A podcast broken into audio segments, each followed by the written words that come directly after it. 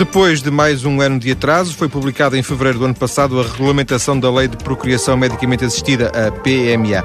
Hoje recuperamos o tema dos tratamentos para combater a infertilidade e fazemos-lo a partir de um ângulo em concreto. A lei não prevê que mulheres sem marido ou companheiro possam recorrer a esses tratamentos.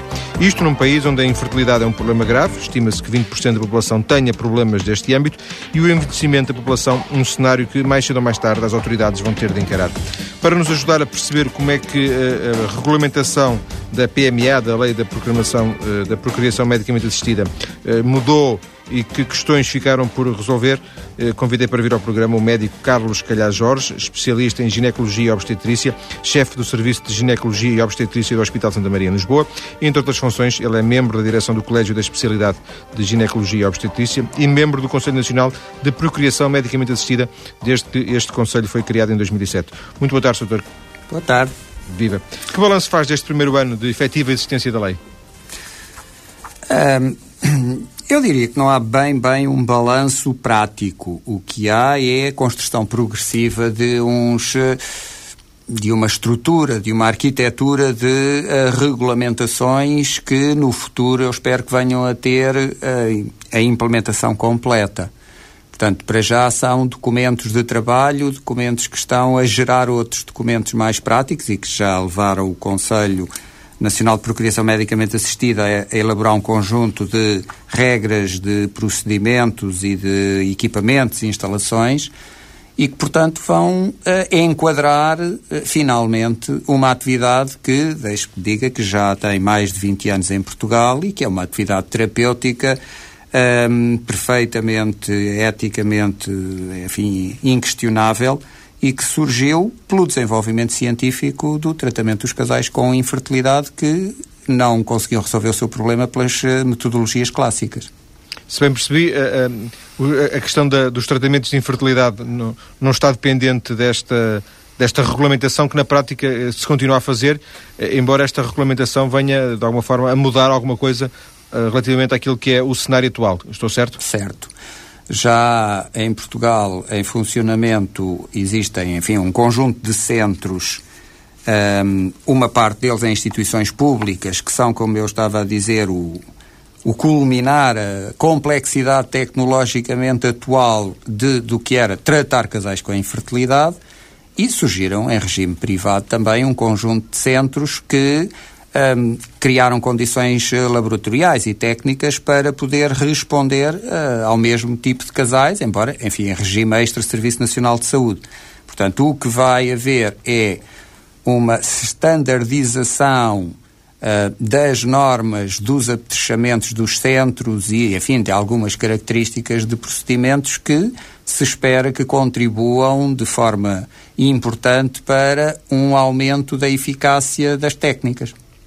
Ou seja, eh, este, ano foi passado a, a preparar eh, esse, esse, futuro que há de vir aí, é isso? De alguma forma eh, era inevitável que assim acontecesse ou, ou pode considerar-se um ano perdido? Não, de modo nenhum. É um, é, um, é um ano em que o trabalho feito é um trabalho de bastidores, que não tem repercussão, infelizmente, no no aumento da capacidade de resposta, nomeadamente no Serviço Nacional de Saúde, mas que é, são as bases em que se vai alicerçar, espero eu, desenvolvimentos nessa área, como aliás estão prometidos uh, oficialmente.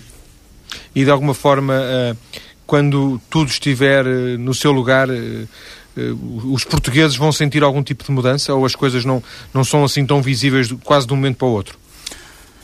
Nada é visível de um momento para o outro. Uh, isto são terapêuticas, portanto, são uh, metodologias. O que há aqui em causa é, eventualmente, expandir a capacidade de resposta. E, portanto, uh, terminar com, enfim, infindáveis tempos de espera que alguns casais têm, infelizmente, que cumprir. Uh, mas na prática outras coisas não haverá, a não ser um aumento da capacidade de resposta às necessidades e uma, eu... como disse, standardização das características E um serviço técnicas. com mais qualidade, com mais garantias para os cidadãos, hum, também não Eu penso que não. Eu, não é um problema de mais garantias, porque eu acho que as garantias, enfim, grosso modo, estão, hum, estão perfeitamente presentes. O que haverá, espero eu, é mais capacidade de responder às solicitações. Mesmo ao nível público? Mesmo ao nível público, é o que se espera, e aliás estão em marcha algumas algumas, alguns enquadramentos pela Direção-Geral de Saúde e, enfim, pelo Governo. Há a definição, e quem trabalha no Serviço Nacional de Saúde, como eu, espera que se concretize, a definição de apoios à ampliação e modernização dos centros que já existem, enfim, há mais anos e que, portanto, espero que possam fazer mais ainda do que já fazem com as condições atuais. Eh, por falar, falar na essência desses centros, uh, julgo estar recordado de uma entrevista que, que aqui fiz sobre esse assunto ano passado, em que se falava que uma das limitações não era, além, além da questão, obviamente, da falta de, de meios, que, que, veremos já a seguir, mas também alguma distribuição geográfica irregular que faz com que portugueses eh, do interior eh, tenham bastante mais dificuldade em aceder a este tipo de tratamentos, eh, para além da questão da espera, mas uhum. confirma essa, essa distribuição irregular geográfica? Uh, repare, voltando ao que eu disse inicialmente, estamos a falar da terapêutica que é o último elo de resposta na terapêutica de casais inférteis. As, uh, as unidades que têm possibilidade de receber casais inférteis e tratá-los estão localizadas em relativamente poucas eh, instituições eh, oficiais. E, portanto, são essas instituições, duas em Lisboa, uma em Coimbra, uh, três na Zona Norte ou quatro, que já tratavam casais inférteis, foram progressivamente tendo cada vez mais diferenciação, adotaram as novas técnicas e, portanto, isso não houve não é um criar do zero uma rede que agora se diz, agora vamos distribuí-las homogeneamente porque, porque não se partiu do zero. Isto é um movimento progressivo. E, portanto, o que há é realmente um acumular destes centros de altas tecnologias nos grandes centros, coisa que, de uma forma geral, acontece um pouco em todos os países. Só que o nosso é de facto muito retangular, com uma grande tendência para os grandes núcleos populacionais estarem uh, assimetricamente distribuídos. Não, não tem mais uh, por trás Sim. do que isso. Doutor, deixe-me uh, utilizar um pouco a sua experiência no, no, Santa Maria. sente esta pressão no, no, seu serviço ou esta, esta pressão, esta, este interesse, esta necessidade dos casais inférteis uh, ou tendencialmente inférteis uh, passa-lhe um pouco ao lado? Não, de modo nenhum. A minha atividade como responsável da, da Unidade de Reprodução do Hospital de Santa Maria há mais de 10 anos é só tratar de casais inférteis e, portanto, nós estamos todos muito cientes, vividamente, de casais que nos procuram com as legítimas ansiedades de resolver um problema que é um problema, enfim, de todos nós, que é a procriar e, portanto, aumentar eh, a família no sentido normal da nossa espécie e que não o conseguem. E, portanto, são centenas e centenas de casais que nos, que nos procuram. Nós fazemos em média cerca, ou recebemos em média cerca de 600 novos casais todos os anos. Nem todos, felizmente, são candidatos a estas técnicas, porque há outras formas de tratar a infertilidade, mas uma boa parte acaba por precisar, até porque somos um centro de referência. E, e, e todos os dias nos confrontamos com a necessidade de explicar, uh, enfim, a, aos nossos pacientes que vão ter que aguardar uh, cerca de dois anos para poder concretizar essa técnica, porque nós só podemos fazer o número de ciclos que fazemos e já os esticamos ao máximo possível e, portanto, não há, não há condições, nem físicas, nem humanas, eh, para podermos eh, fazer mais tratamentos. Não há com as condições que têm ou não há. Uh, por exemplo, reforçando os meios humanos, só para percebermos não, não chegam. de que é que depende. Não chegam Nós... os meios humanos, é preciso meios físicos e mais espaço, enfim, mais máquinas, mais espaço, mais, mais espaço. Uh, evidentemente que a multiplicação do espaço e do número de pessoas que possam trabalhar nesse espaço leva à multiplicação dos instrumentos indispensáveis uh, e dos consumíveis indispensáveis. Tudo isto tem implicações do ponto de vista orçamental grande e que eu espero que estejam em, em resolução, apesar do Hospital de Santa Maria ser um hospital público em que um, ehm, se conseguem concretizar mais ciclos de terapêuticas sofisticadas, fertilização in vitro e microinjeção, é o maior centro público uh, em Portugal, ou pelo menos nos registros que nós temos de uh, 2006, 2007.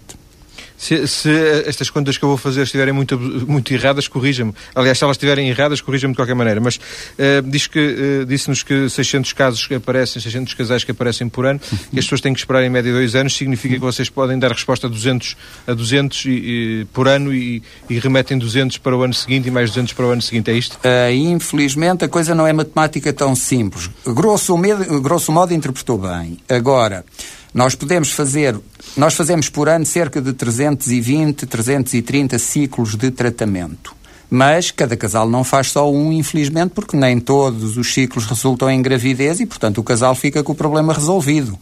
Essa, se fosse essa adição uh, algébrica simples, a coisa correria bem. O problema é que, fazendo 320 ciclos por ano, realmente serão 200 e alguns casais que fazem uma primeira tentativa e mais cerca de 100 que repetem tentativas anteriores que não resultaram.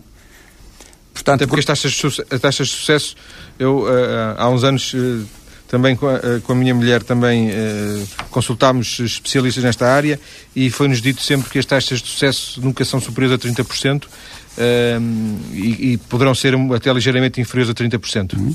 É isto, não é? É, depende da técnica que estamos a falar, mas deixe-me começar pelo princípio.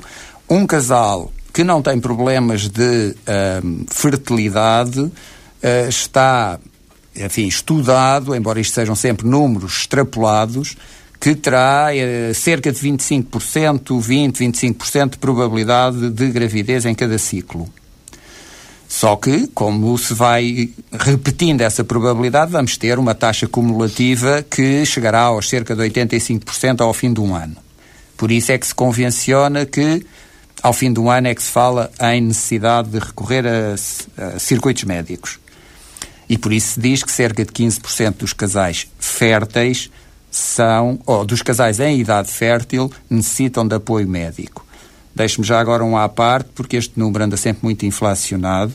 Não são nem 15% dos portugueses, nem 20% dos portugueses, porque há crianças e pessoas que já passaram a fase fértil da vida. Estamos a falar em 15% dos casais em idade fértil grosso modo, se os números internacionais se aplicarem em Portugal sim. também. É Mas, portanto, a taxa de êxito destas técnicas realmente varia com alguns fatores que são positivos, nomeadamente se as senhoras são mais jovens, ou se têm doenças menos importantes, subjacentes à infertilidade, mas, grosso modo, não passa dos 30% a 35% uh, em média global. Já agora, para, para esclarecer só uma questão, eh, para si é certamente uma questão uh, um pouco disparatada, mas só para uh, percebermos. Fala sempre em ciclos, porque uhum. isto pressupõe uh, vários tratamentos num, num mesmo casal em, em cada momento, é assim? E, e, não um tratamento, não diz X tratamentos, diz sempre X ciclos. X ciclos de tratamento. Isto porquê? Porque o, o padrão clínico é o ciclo menstrual. Aqui faz-se uma, enfim, uma abusiva extrapolação, é o ciclo de tratamento, porque na prática o que nós vamos conseguir é captar óvulos do ovário, se for fertilização in vitro ou microinjeção, ou estimular uma ovulação, se for inseminação artificial, e, portanto, estamos a falar num episódio em cada. Uh, portanto, o tratamento é num determinado ciclo da senhora. Daí usarmos a palavra ciclo. Mas se quiser traduzir isso em por um tratamento, dois tratamentos, três tratamentos, significa exatamente o mesmo. Senhor, eu, eh, queria lhe perguntar uma coisa, eh, perguntar-lhe, ou pelo menos ouvir a sua opinião, uma coisa que li eh, sobre este assunto, um, interessante. Dizia um, um, um colega seu de, de, desta, área que aparecem em Portugal todos os anos 10 mil novos casos, novos casos de esterilidade, mas que muitos desses casos, a maioria, poderiam ser tratados sem recurso a técnicas de procriação medicamente assistida. Isto faz algum sentido? Li bem isto, interpretei bem? Faz todo o sentido dizer que, que uma boa parte não precisará de técnicas de procriação medicamente assistida, que têm os seus critérios clínicos, não é um Mesmo sinónimo. Mesmo sendo casos de falta de, de esterilidade, não é? Sim, sim, sim. É, sim. Isto, isto, já não estou a falar na utilização destas técnicas fora do âmbito que a nossa lei prevê, que é a terapêutica da infertilidade. Portanto, na terapêutica da infertilidade, primeiro é preciso definir que o, que o casal tem critérios para necessitar destas técnicas. E, portanto, há uma boa parte dos casais inférteis que engravida através de cirurgia clássica, através de medicações de indução da ovulação ou estimulação da ovulação, se, ou até de outras medicações hormonais, sem precisar destas técnicas. Portanto, aproveito esta oportunidade para os casais que eventualmente possam ouvir, ouvir-nos não uh, fazerem uma sinonímia direta entre eu tenho um problema não engravidar há um ano, logo tenho que fazer técnicas de PMA, porque isso não é, felizmente, verdade, porque senão não havia hipótese de capacidade de resposta em nenhum sítio do mundo. E, e, e, o, e, o, médico será o primeiro a explicar-lhes isso, naturalmente? Naturalmente que quem. Uh, o circuito médico varia de pessoa para pessoa, mas se for o médico de família a referenciar para um hospital da área que tenha alguma consulta de infertilidade, com uma rede que se espera que se venha a ser criada, ou se passar diretamente para um centro mais diferenciado, isso é tudo exposto na primeira consulta. Quer dizer, a primeira consulta é uma consulta longa e de grandes detalhes. O médico Calhar Jorge vai continuar em estúdio. Vamos analisar dentro de alguns minutos algumas limitações da lei, ou não, e vamos ouvir também uma entrevista com quem é mãe sem marido ou companheiro, e vamos também ouvir a contextualização feita pelo nosso convidado. Até já.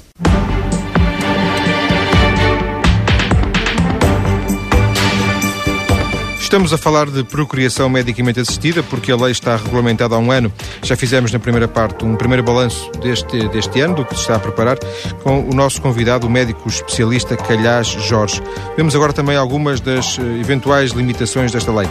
Doutor, voltando a, a, aos temas que estávamos a abordar na, na, primeira parte da nossa conversa, fico com a ideia que está otimista. Uh, relativamente ao, ao futuro uh, da procriação medicamente assistida em Portugal. Sentiu uma ou duas vezes na, na, na conversa que, que, teve connosco, que teve comigo, que um, vem aí notícias boas e, e, portanto, tem fé que essas notícias uh, resultem em, em, coisas concretas para os portugueses, em melhorias para os portugueses que precisam delas. Pois, eu tenho uma personalidade de base otimista, não, não sou irrealista. Um, o otimismo vem em parte pela primeira vez, depois do discurso do Sr. Primeiro-Ministro, enfim, já no final de 2007, ter sido reconhecido que existe este problema e que lhe iria ser dada atenção. Uh, e tenho esperanças de que uh, a concretização dessa atenção, que eu sei que está a ser estudada, enfim, infelizmente lentamente, mas está a ser estudada, através dos órgãos da Direção-Geral de Saúde, que, um, que dê passos concretos. Um, portanto, eu estou numa expectativa otimista, não estou num otimismo irrealista, espero. Falou numa rede, uma rede de, de centros, será isso que, que irá ser criada? Uh, o que está previsto, tanto quanto eu sei, é uma rede de tratamento de infertilidade, precisamente para, como há pouco, enfim, levantou uh, esse problema para resolver o problema da assimetria geográfica, sobretudo nos uh, casos que não precisam de procriação medicamente assistida. Portanto, para não haver a necessidade de um casal do Algarve ter que vir para Lisboa para investigações e eventuais terapêuticas menos importantes da, da infertilidade. Um, e, portanto, seria uma coisa em crescendo de complexidade, portanto, de drenagem progressivamente crescente. De maneira que chegassem só ao, ao Santa maneira... Maria e outros, e outros hospitais, casos que, que fossem realmente... Que, que, não pudessem ser resolvidos sim, de outra forma. Mas também... Cima, sim, mais alguns centros... Exatamente. E também mais alguns centros em Portugal que são absolutamente indispensáveis, embora tenha que haver um equilíbrio entre não é multiplicar os centros, embora geograficamente sejam precisos mais dois ou três, mas ampliar os centros que já têm experiência, até porque nesta área um dos grandes problemas é não haver recursos humanos, nomeadamente médicos, uh, suficientes com experiência nesta área, porque durante muitos anos houve uma restrição exagerada do número de alunos nas faculdades de medicina a seguir, a repercussão óbvia foi diminuição do número de especialistas em todas as áreas e, como as projeções a longo prazo não foram feitas, à medida que os muitos médicos que existiam se vão reformando, não são substituídos. E, portanto, ao não serem substituídos, não há uh, especialistas suficientes nesta área, como em várias outras, mas nesta é mais gritante porque são os mesmos, digamos que não há sangue novo muito Sim. significativo nesta área. Mas, mas enfim, mais uma vez estou otimista porque agora até estão a entrar demasiados alunos de medicina nas faculdades e, portanto, daqui a, a uns anos, se não se fizer de novo projeções a longo prazo, vamos ter excesso. Eu ia, antes, antes desta sua última observação, eu ia fazer uma marotice porque ia dizer que tinha entendido as suas palavras como sendo uma crítica ao seu bastonário, que tem dito que, que não há necessidade de, de alargar os, as faculdades de medicina, mas já não, percebi não, não. por esta última observação Exatamente, que... eu estou perfeitamente sintónico em que há que chegar a um equilíbrio, mas há que fazer projeções de longo prazo para não andarmos em ciclos alternando décadas de excesso de médicos com décadas de de lacunas eh, enormes nessa, nessa Mas neste área. momento ainda temos, há uma lacuna de, é, nesta especialidade ah, da obstetrícia e da ah, ginecologia, por ah, exemplo. Ah. Neste Será... momento ainda há, em geral, na ginecologia obstetrícia e com repercussão, garantidamente, na área da infertilidade, que é uma subespecialidade, uma subsecção da ginecologia. Que será ainda visível nos próximos 10 anos, por exemplo? 10 não direi, mas seguramente durante largos anos. Doutor, este, este deixe-me voltar à palavra, ao objetivo, ao otimismo, resulta também da, do facto de pertencer a este Conselho Nacional de Procuração Medicamente Assistida, onde vocês, de alguma forma, têm acesso a mais informação ou, ou é uma extrapolação minha um pouco abusiva? Não, eu penso que, é uma, que, que eu, nós não temos, enfim... Foi o microfone que se desligou aí ao seu lado. Uh, nós não temos uh, informação classificada que eu esteja a usar abusivamente. Sim, claro que não, não é? claro que não, mas o que... tem, tem acesso a, a informação nesse sentido do, do, trabalho que pode estar a ser feito? Eventualmente é isso e o resto é o meu otimismo. Estamos todos muito empenhados uh, dentro do Conselho a fazer as funções que são do Conselho, que não tem nada a ver com isto que nós estivemos agora a falar, porque pertencem às estruturas governamentais, Direção-Geral de Saúde, Ministério, etc.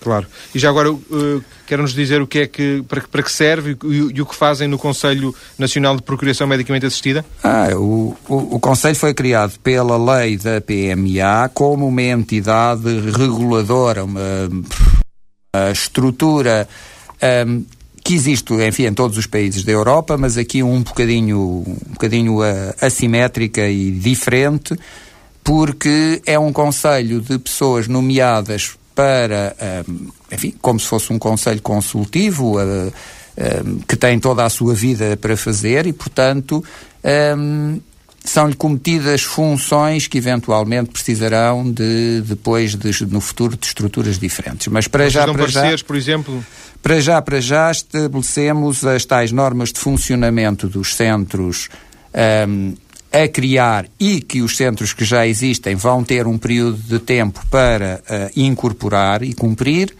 Estabeleceram-se alguns documentos de uniformização a nível nacional, nomeadamente os textos de consentimento informado que os casais uh, assinam para devidamente esclarecidos, uh, enfim, chancelarem as regras do tratamento que vão fazer uh, estamos a, e respondemos a todas as questões que os centros nos coloquem e, eventualmente, inclusive associações de doentes, e estamos, portanto, a construir um sistema de registros de resultados que não sejam voluntários, como tem sido até agora, e baseados exclusivamente na, no gosto de colaborar que todos os centros têm sentido, mas que, que tenham um registro informatizado sistemático com uh, enfim, a idoneidade e a possibilidade de auditorias que a lei um, impõe. Doutor, uh, o, o, ponto de partida, eu já o disse, o ponto de partida para esta conversa, nem sequer é o ponto de chegada, foi apenas o ponto de partida para, para esta conversa, foi a questão da incapacidade à luz da lei para mulheres que são divorciadas, viúvas, solteiras, poderem, poderem utilizar este tipo de tratamentos. Este assunto já foi abordado no Conselho Nacional? Um, o, o, nós conversamos não, sobre. Não sei, não sei não, se não, tem que ser, é uma Não, é isso, minha. é isso. Nós, nós conversamos sobre todos os assuntos que possam, enfim, ter repercussões futuras, mas não propriamente, não temos, por um lado, capacidade deliberativa, por outro lado, não está na lei. Um, e nós, e nós temos um mandato para cumprir um dos artigos da lei com as suas várias alíneas, que é zelar para o desenvolvimento e cumprimento da própria lei. Ora, ela começa por definir como beneficiários destas técnicas os casais inférteis. Ponto. Sim. E ainda define mais casados ou em. Um, uh, vive em, união de, facto, em união de facto de pelo menos dois anos. Sim. Portanto, e é sobre e é sobre, enfim, digamos, sobre essa base legal que nós nos debruçamos, não, então, não temos... Então pergunto mais ao, ao, médico, já não, já não tanto ao, ao, a quem faz parte da, da, deste Conselho Nacional, mas ao médico Calhar Jorge, eh, do seu ponto de vista, permitir ou não o acesso a estas mulheres eh, é uma questão, mais do que política, é uma questão moral, do seu ponto de vista? Não, eu penso que, bem, moral, moral é, ao fim e ao cabo, uh, um pouco uh, a norma, moral no sentido é? moral coletivo da pois, sociedade. Isto tem que, ser, tem que ser uma decisão coletiva. Um, se os legisladores espelharem a opinião maioritária da sociedade, deixa de haver assimetrias, independentemente das opiniões individuais. Nós estamos num processo, como, enfim, até as notícias a propósito de outras circunstâncias de ligações entre seres humanos recentes, mostram, nós estamos num processo sempre evolutivo de conceitos. Os nossos conceitos nesta área já foram há uns anos atrás muito mais restritivos do que são agora. Aliás, a PMA esteve uh, quase a não ser permitida uh, nos inícios da técnica, embora isso fosse um fenómeno parecido um pouco por todo o mundo, mais nos países latinos. A Espanha é uma exceção. A abertura da lei espanhola para além de eventualmente também ter que ver com a abertura da sociedade, como se vê pelos casamentos de homossexuais. Sim. Mas a abertura desde sempre da lei espanhola é uma exceção no mundo latino, uh, no mundo europeu, latino, do Sul, que é muito mais restritivo. E, portanto, é muito possível que a evolução dos conceitos, a evolução das formas de ver as famílias, um, venham a trazer, enfim, opções também nessa área. Venham a caminhar para aí. Mas... Doutor, eu proponho Neste momento não é legal, portanto, pura e claro simplesmente é uma coisa que não faz sentido pensar. E, e, nós, na, na, terceira parte da, da, nossa conversa, vamos até a Espanha, entre aspas, vamos uhum. uh, abordar essa questão da, da, disparidade das leis. Se é que é possível as leis uh, haver uma espécie de uniformidade que evitassem algum tipo de, de, de turismo uh, de saúde. Uhum. Abordaremos essa questão mais à frente. Agora propunha-lhe que, eu, que ouçamos a opinião e a experiência de Fabiola Cardoso. Ela pertence ao Clube SAF, uma associação de lésbicas. Ela, naturalmente por ser lésbica, naturalmente, critica a lei portuguesa, mas a, eh, a, conversa traz três ou quatro pontos que depois eu gostaria de abordar consigo, que têm a ver também com a, com a sua atividade como médico. Vamos ouvir, por favor. As lésbicas portuguesas têm lidado à portuguesa, com imaginação e espírito de desenrasca, que é uma das nossas características nacionais, e têm conseguido, de facto, contornar a situação legal que é claramente discriminatória e penalizadora, uh, recorrendo a vários tipos de situações. A primeira das quais pode ser simplesmente atravessar a fronteira e ir à Espanha. Em Espanha a situação, o enquadramento legal é completamente diferente e um casal de lésbicas, ou uma lésbica ou uma mulher sozinha, pode fazer uma inseminação artificial. essa é uma estratégia que está a ser bastante utilizada, não só em Espanha, mas também noutros países europeus. Outra estratégia que é utilizada com regularidade, cada vez mais, é aquilo que se chama inseminação artificial caseira. Ou seja, a fonte do esperma, em vez de ser um banco de esperma através de uma clínica, é alguém conhecido ou não, um amigo ou alguém que se disponibiliza para ser dador, que disponibiliza o seu esperma para que possa ser feita uma fecundação artificial em casa. Esse segundo método não implica riscos? Esse segundo método implica riscos, vários tipos de riscos. Primeiro que tudo, um risco sanitário, em que haja contaminação de doenças, e para isso é feita normalmente, de comum acordo, uma despistagem, portanto, são feitos exames de eh, doenças sexualmente transmitidas, de modo que se possa garantir que não há uma contaminação. Levanta riscos também ao nível legal. A legislação portuguesa prevê que para cada criança haja um pai e uma mãe. Quando aparece uma situação destas, o que temos aqui não é um pai. O que temos aqui é um dador. E este é um conceito que importa claramente distinguir. Uh, se o que a mulher pretende é um dador, se aquilo para o qual esse homem se disponibilizou foi para doar esperma, não há um pai. Portanto, temos uma situação que não está enquadrada legalmente. O que vai acontecer é aquilo que a lei portuguesa diz, é uma, uma investigação oficiosa de paternidade no sentido de determinar quem foi o pai. Portanto, e não é, digamos assim, suposto legalmente que possa acontecer isto, que haja uma mulher grávida sem que haja um pai para a criança. Portanto, se cria uma situação que pode ser eh, complicada do nível legal.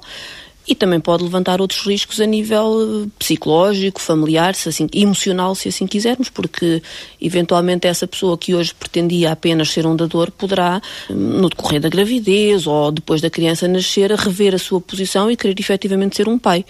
Se isto for uma situação, por exemplo, de um casal de mulheres que não pretende ver um terceiro elemento envolvido na educação da criança e no crescimento da criança, pode obviamente levantar problemas. E para si, como é que foi? Para mim foi uma, uma aventura maravilhosa, uh, foi uma decisão uh, bastante pensada, bastante ponderada, bastante discutida, até com algumas pessoas mais próximas, e foi algo maravilhoso que de facto mudou a minha vida, a minha maneira de estar, a minha maneira de olhar para o mundo e que enriqueceu não só a minha vida, mas também a vida de outras pessoas que me rodeiam. A família e os amigos, eh, como é que encararam essa sua decisão? Há uma estranheza inicial. Assim, é suposto uma lésbica não ter filhos.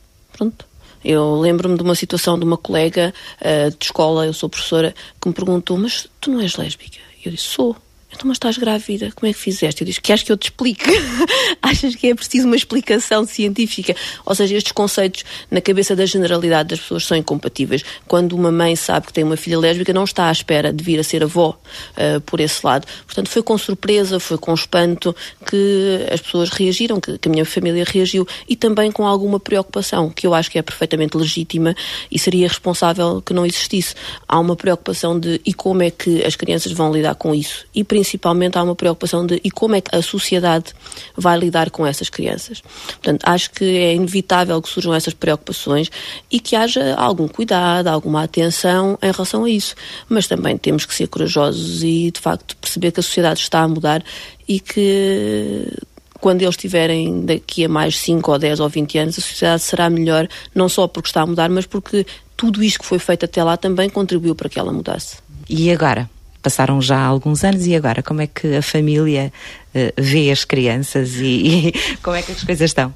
Uma das coisas maravilhosas das crianças é que de facto fazem-se amar com uma incrível facilidade. E foi o que aconteceu em relação a estes. Mesmo algumas pessoas da minha família, uh, pessoas de mais idade, que de alguma maneira eram um bocadinho mais, uh, menos receptivas a esta ideia, de facto, perante os doces que eles são e perante esta realidade, não puderam senão render-se e, de facto, acarinhá-los e recebê-los. A minha orientação sexual é conhecida, eles sabem que têm duas mães, eles sabem que as mães deles são lésbicas, as educadoras sabem, os colegas sabem, e, e tudo, de facto, facto tem decorrido com uma naturalidade, com uma tranquilidade uh, que às vezes não deixa de me surpreender. Volto à conversa com o médico Calhar Jorge. Uh, doutor, este, nesta conversa de Fabíola Cardoso, do Clube SAF, uh, a, conversar, a conversar com a jornalista da TSF, Gabriela Batista, ela falou em seminação artificial caseira, alertando também para alguns riscos que, que isto pode uh, provocar. Conhece, já ouviu falar naturalmente desta realidade, ou digo naturalmente, imagino que sim. Uh, que reservas é que isto lhe, lhe desperta ou sugere? Bom, isto não são técnicas de PMA no sentido clássico do termo. Um, no sentido técnico do termo, aliás, é a colocação apenas de esperma no interior da vagina sem que haja um ato sexual uh, envolvido. Um, e, portanto, não tem nada a ver com o que falámos até agora. Um, Isto é uma alternativa, não é? Um... É uma alternativa, mas não se chama inseminação, não, não se chama um, PMA. De qualquer modo, isto está fora da lei, primeiro ponto. Segundo ponto, a lei, enfim, existe, mas uh, um, enquadra uh, as coisas uh, desde que elas ultrapassem um, um determinado limite e haja queixas. Caso contrário, as pessoas em princípio, na privacidade da sua vida, poderão tomar as opções que quiserem. O grande risco é, foram os dois que foram apontados nesta agradável e excelente entrevista, um, e, portanto, o que está em causa são as infecções, a transmissão de infecções uh, e os riscos psicológicos. E, portanto, a relação entre o uh, dador e a criança, no sentido em que o dador, neste contexto, é um dador conhecido. E não como na esmagadora maioria dos países, quando a doação é feita de forma enquadrada legalmente, o dador não é conhecido uh, da criança, a não ser, em alguns países, quando atinge a maioria, noutros, nunca. Nunca. Para evitar precisamente esses problemas, bem, também outros problemas legais, de, enfim, de heranças, etc. Mas para evitar problemas psicológicos. Ou para evitar, quer dizer, estes, sim, sim, sim, cria outros, provavelmente. Mas, mas aqui os dois riscos são a esse nível. Já agora, como médico, alguma vez lhe apareceram casos destes? Uh, destes De consequências com, relacionadas- não, com concretização não, algumas eh, sondagens, eh, solicitações mais ou menos explícitas, apareceram-me um par deles ao longo destes 20 anos, um, e a esmagadora maioria realmente das eh, pessoas envolvidas ou desistiu ou eh, recorreu a um centro espanhol. Eu, eu- eu trouxe também este caso aqui porque eh, estes tratamentos, como já disse, ou são demorados ou são muito caros e, e comenta-se que que isto poderá também ser alguma solução para pessoas com menos posse e porventura menos, menos paciência de esperar. Tem também noção de que isto pode ser uma solução para os custos que isto acarreta em, termos privados, por exemplo? Eh, desculpe, isto o quê? Isto, oh, peço desculpa, estava a referir-me aos tratamentos de progressão medicamente assistida. Mas eh, quando se refere a que esta alternativa pode ser menos eh, onerosa, qual a alternativa? O fazer a inseminação, como esta Se- senhora aquilo, falou? aquilo- sim, aquilo que ela designou por inseminação artificial caseira. Ah, isso é evidente que, tanto quanto eu saiba, não tem custos, mas é uma coisa que eu não posso pôr as mãos no lume que não haja vendedores de, de- Sim. De- de células masculinas. Portanto, isso já estamos mesmo numa paralegalidade absoluta. Ah, agora, isto só tem algumas indicações. Repara, um casal que é infértil em si, não, é, enfim, sempre teve a sua vida de relação e eh, lá houve a colocação do esperma na vagina e nada funcionou. Sim. Agora, nestas senhoras, hum, as inseminações com esperma dador não são das técnicas eh, mais onerosas. Há aqui uma grande assimetria de custos. De facto, a microinjeção intracitoplasmática, que é a técnica mais sofisticada do ponto de vista laboratorial, tem custos que oscilam de centro para centro, mas que andarão entre os 3 mil e os 4 mil euros. Eh, sem contar com os medicamentos. Sim. As inseminações artificiais, mesmo dentro do casal, andarão à volta dos 400 euros. As inseminações com esperma dador andarão entre 400 mais pff, 100 euros, Varia 100 e tal euros. bastante. há uma assimetria significativa que tem que ser, não se pode pôr tudo no mesmo saco. Doutor, daqui a pouco vamos ter as notícias. Depois vamos até à Finlândia, um lugar distante, mas afinal tão perto para algumas mulheres portuguesas que já lá foram fazer os seus tratamentos de infertilidade. Até já.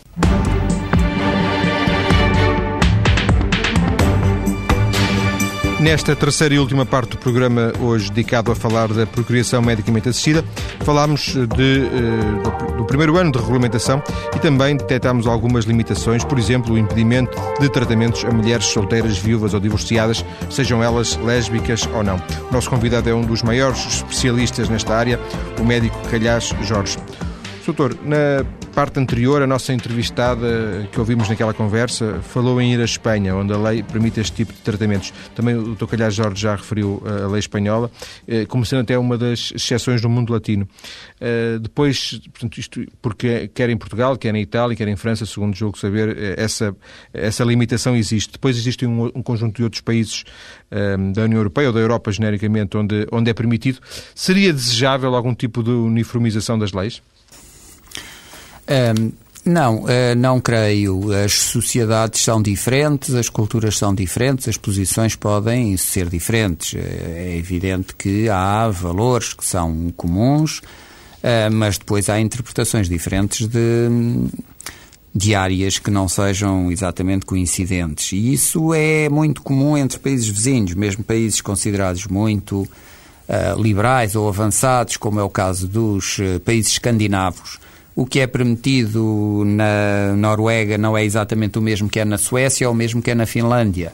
E muito menos que na Dinamarca, que é de- dos quatro o, o país com uma maior eh, abertura a, a várias alternativas. Portanto, isto é apenas um, um resultado de uma postura e de uma cultura de séculos que é ligeiramente diferente de país para país. Portanto, tem que haver um, um máximo de visor comum, mas o fenómeno de ah, atravessar fronteiras para tentar resolver problemas nesta área existe desde que existe esta área. Esta questão da, dos tratamentos para a infertilidade. Exatamente. Este, este, este turismo médico, entre aspas. É inevitável, de alguma forma. Eu não lhe chamaria bem turismo, eu chamaria mais terapêuticas eh, transfronteiriças. É, enfim, é como esta designação é mais comum, porque eh, de facto há países, mas que não são na Europa, que têm quase pacotes turísticos que incluem o tratamento. Sim. Uh, mas isso já é entrar num utilitarismo que, que, enfim, que é, que é um pouco contra a minha posição de médico que trata realmente problemas de, uh, de casais que médicos, são inférteis médicos. e têm um problema médico. Uh, agora, que, que há uma assimetria muito grande, por exemplo, entre a posição espanhola e a nossa, mas é já muito antiga. Há 20 anos que a legislação espanhola eh, iniciou e iniciou logo com uma espantosa abertura, liberalização comparativamente com os outros países que já tinham legislação, e então a legislação italiana, pelo contrário, é a mais restritiva do mundo. Portanto, um, isto tem muito que ver com pesos de certos setores uh, das sociedades e da, enfim, da, da, localização que tem no momento no, no, no aspecto legislativo e nos corpos legislativos. Na prática, na prática existe e o, é possível que vá com o progredir dos anos que vá havendo um balanceamento que as torne mais próximas, mas isso ainda é muito longe, muito longínquo na minha ótica.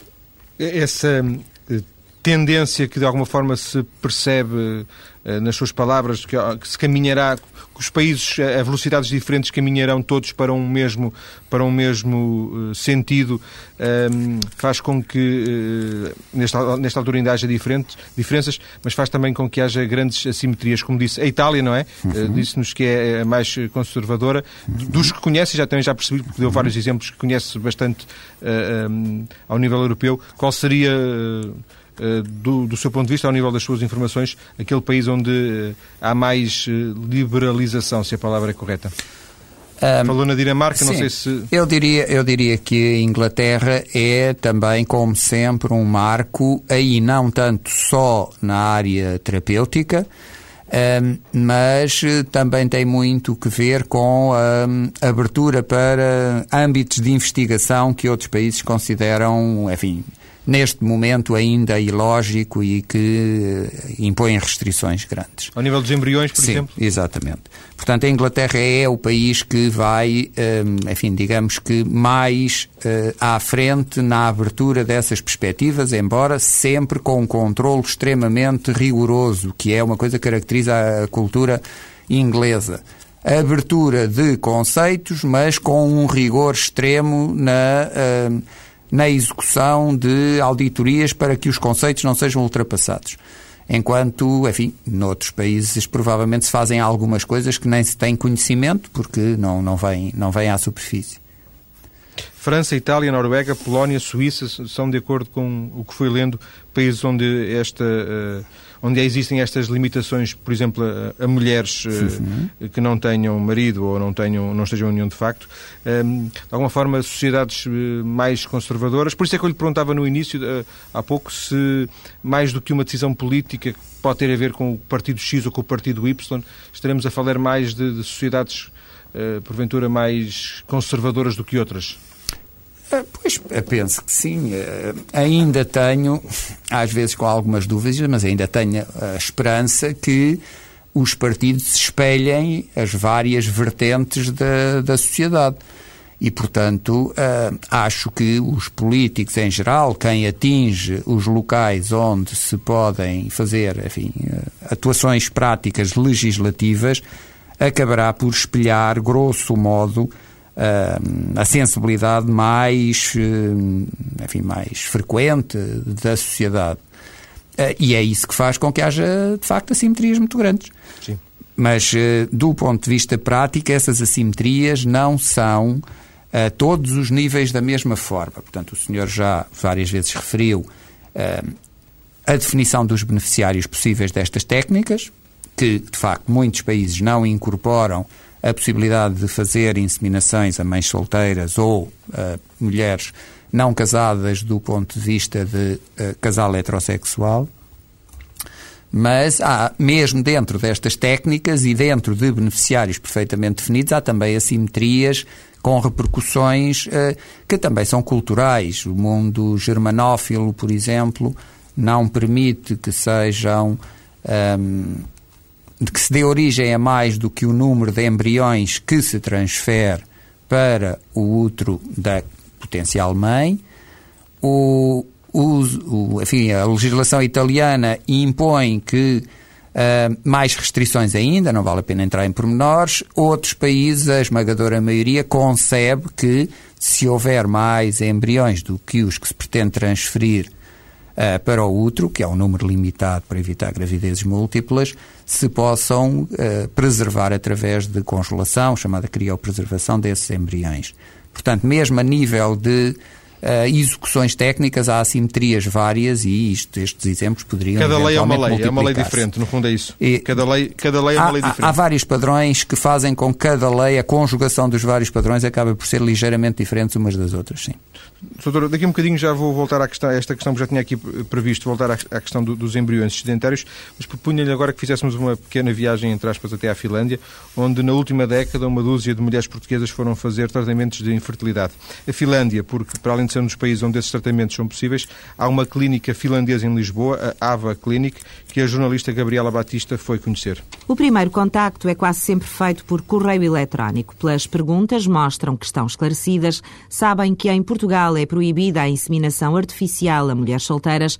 Mesmo assim, diz o diretor da AVA Clínica em Portugal, estas mulheres dão este primeiro passo. Há várias mulheres a perguntar sobre a possibilidade de efetuar tratamentos de infertilidade a mulheres solteiras. Eh, menos a mulheres lésbicas, pelo menos a identificarem-se como lésbicas, eh, se bem que esse não é um ponto fundamental logo na primeira abordagem. Geralmente as indicações que damos é que a legislação é muito variável de país para país e mesmo em cada país a legislação muda muito, consoante a, as faces políticas, o amadurecimento da sociedade, etc. E, portanto, eu, pessoalmente, como médico finlandês também, que eu trabalho na Finlândia, dou a, eh, a minha opinião em relação a esses tratamentos e os locais que eu sei onde podem ser efetuados. Um passo que não é dado de ânimo leve, sublinha o médico Cândido Tomás. A maior parte refletiu bastante antes de tomar a decisão. São mulheres que a maior parte das vezes abdicaram da maternidade ou até de relações interpessoais por motivos pessoais e por motivos profissionais e depois que se vêem com 38, 40 anos, recorrem, portanto, a esta técnica por talvez haver mais dificuldade em,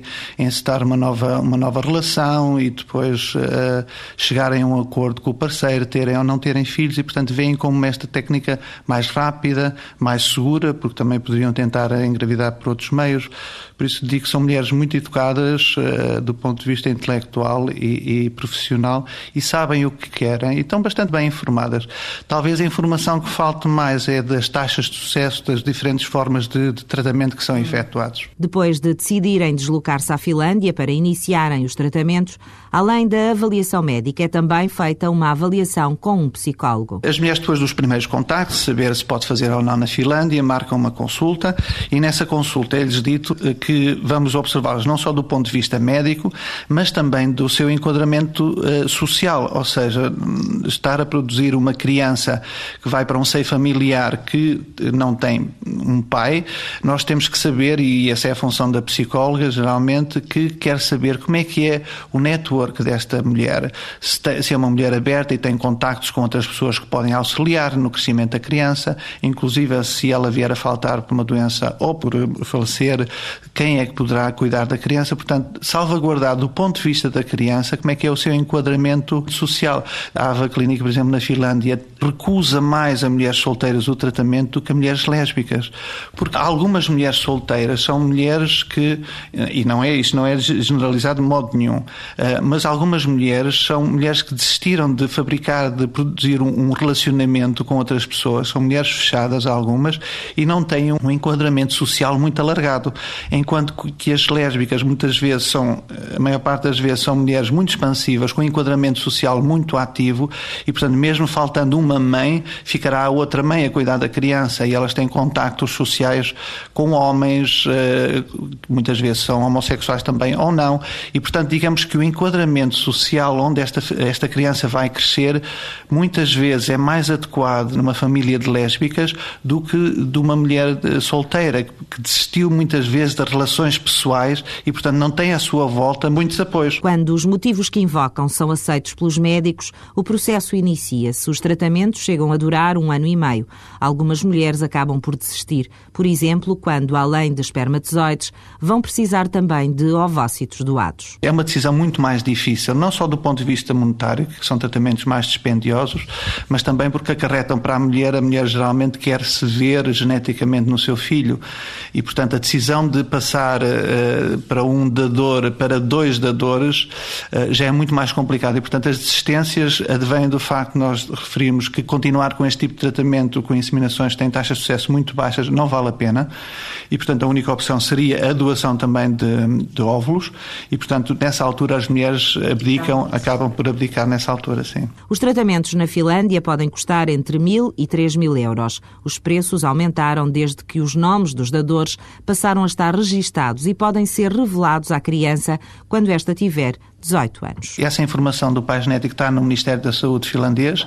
Portanto, a criança terá que recorrer à clínica de fertilidade primeiro para receber um código e com esse código confirma que a mãe eh, efetuou um tratamento e com esse código pode-se dirigir então ao Ministério da Saúde e ter conhecimento do nome, da morada, portanto, a residência do, do dador, que irá eh, e sabe que pode acontecer ao fim de 18 anos, o que é uma situação muito, muito interessante e revela também as características de altruísmo dos dadores, que eu acho que é um, é um ponto importantíssimo. É assim a legislação na Finlândia, um dos países escolhidos por mulheres solteiras que em Portugal não podem recorrer à inseminação artificial para levar avante uma gravidez. Doutor Calhar Jorge, tanto quanto é do seu conhecimento, esta, esta questão, de, de, esta possibilidade de na Finlândia eh, se poder conhecer o dador aos 18 anos é uma especificidade da lei finlandesa ou a Finlândia seguiu outros, outros, outros paradigmas eh, que existem noutras leis? Não, é, é uma especificidade de alguns países. A Inglaterra também é possível conhecer eh, quando atinge a maioridade.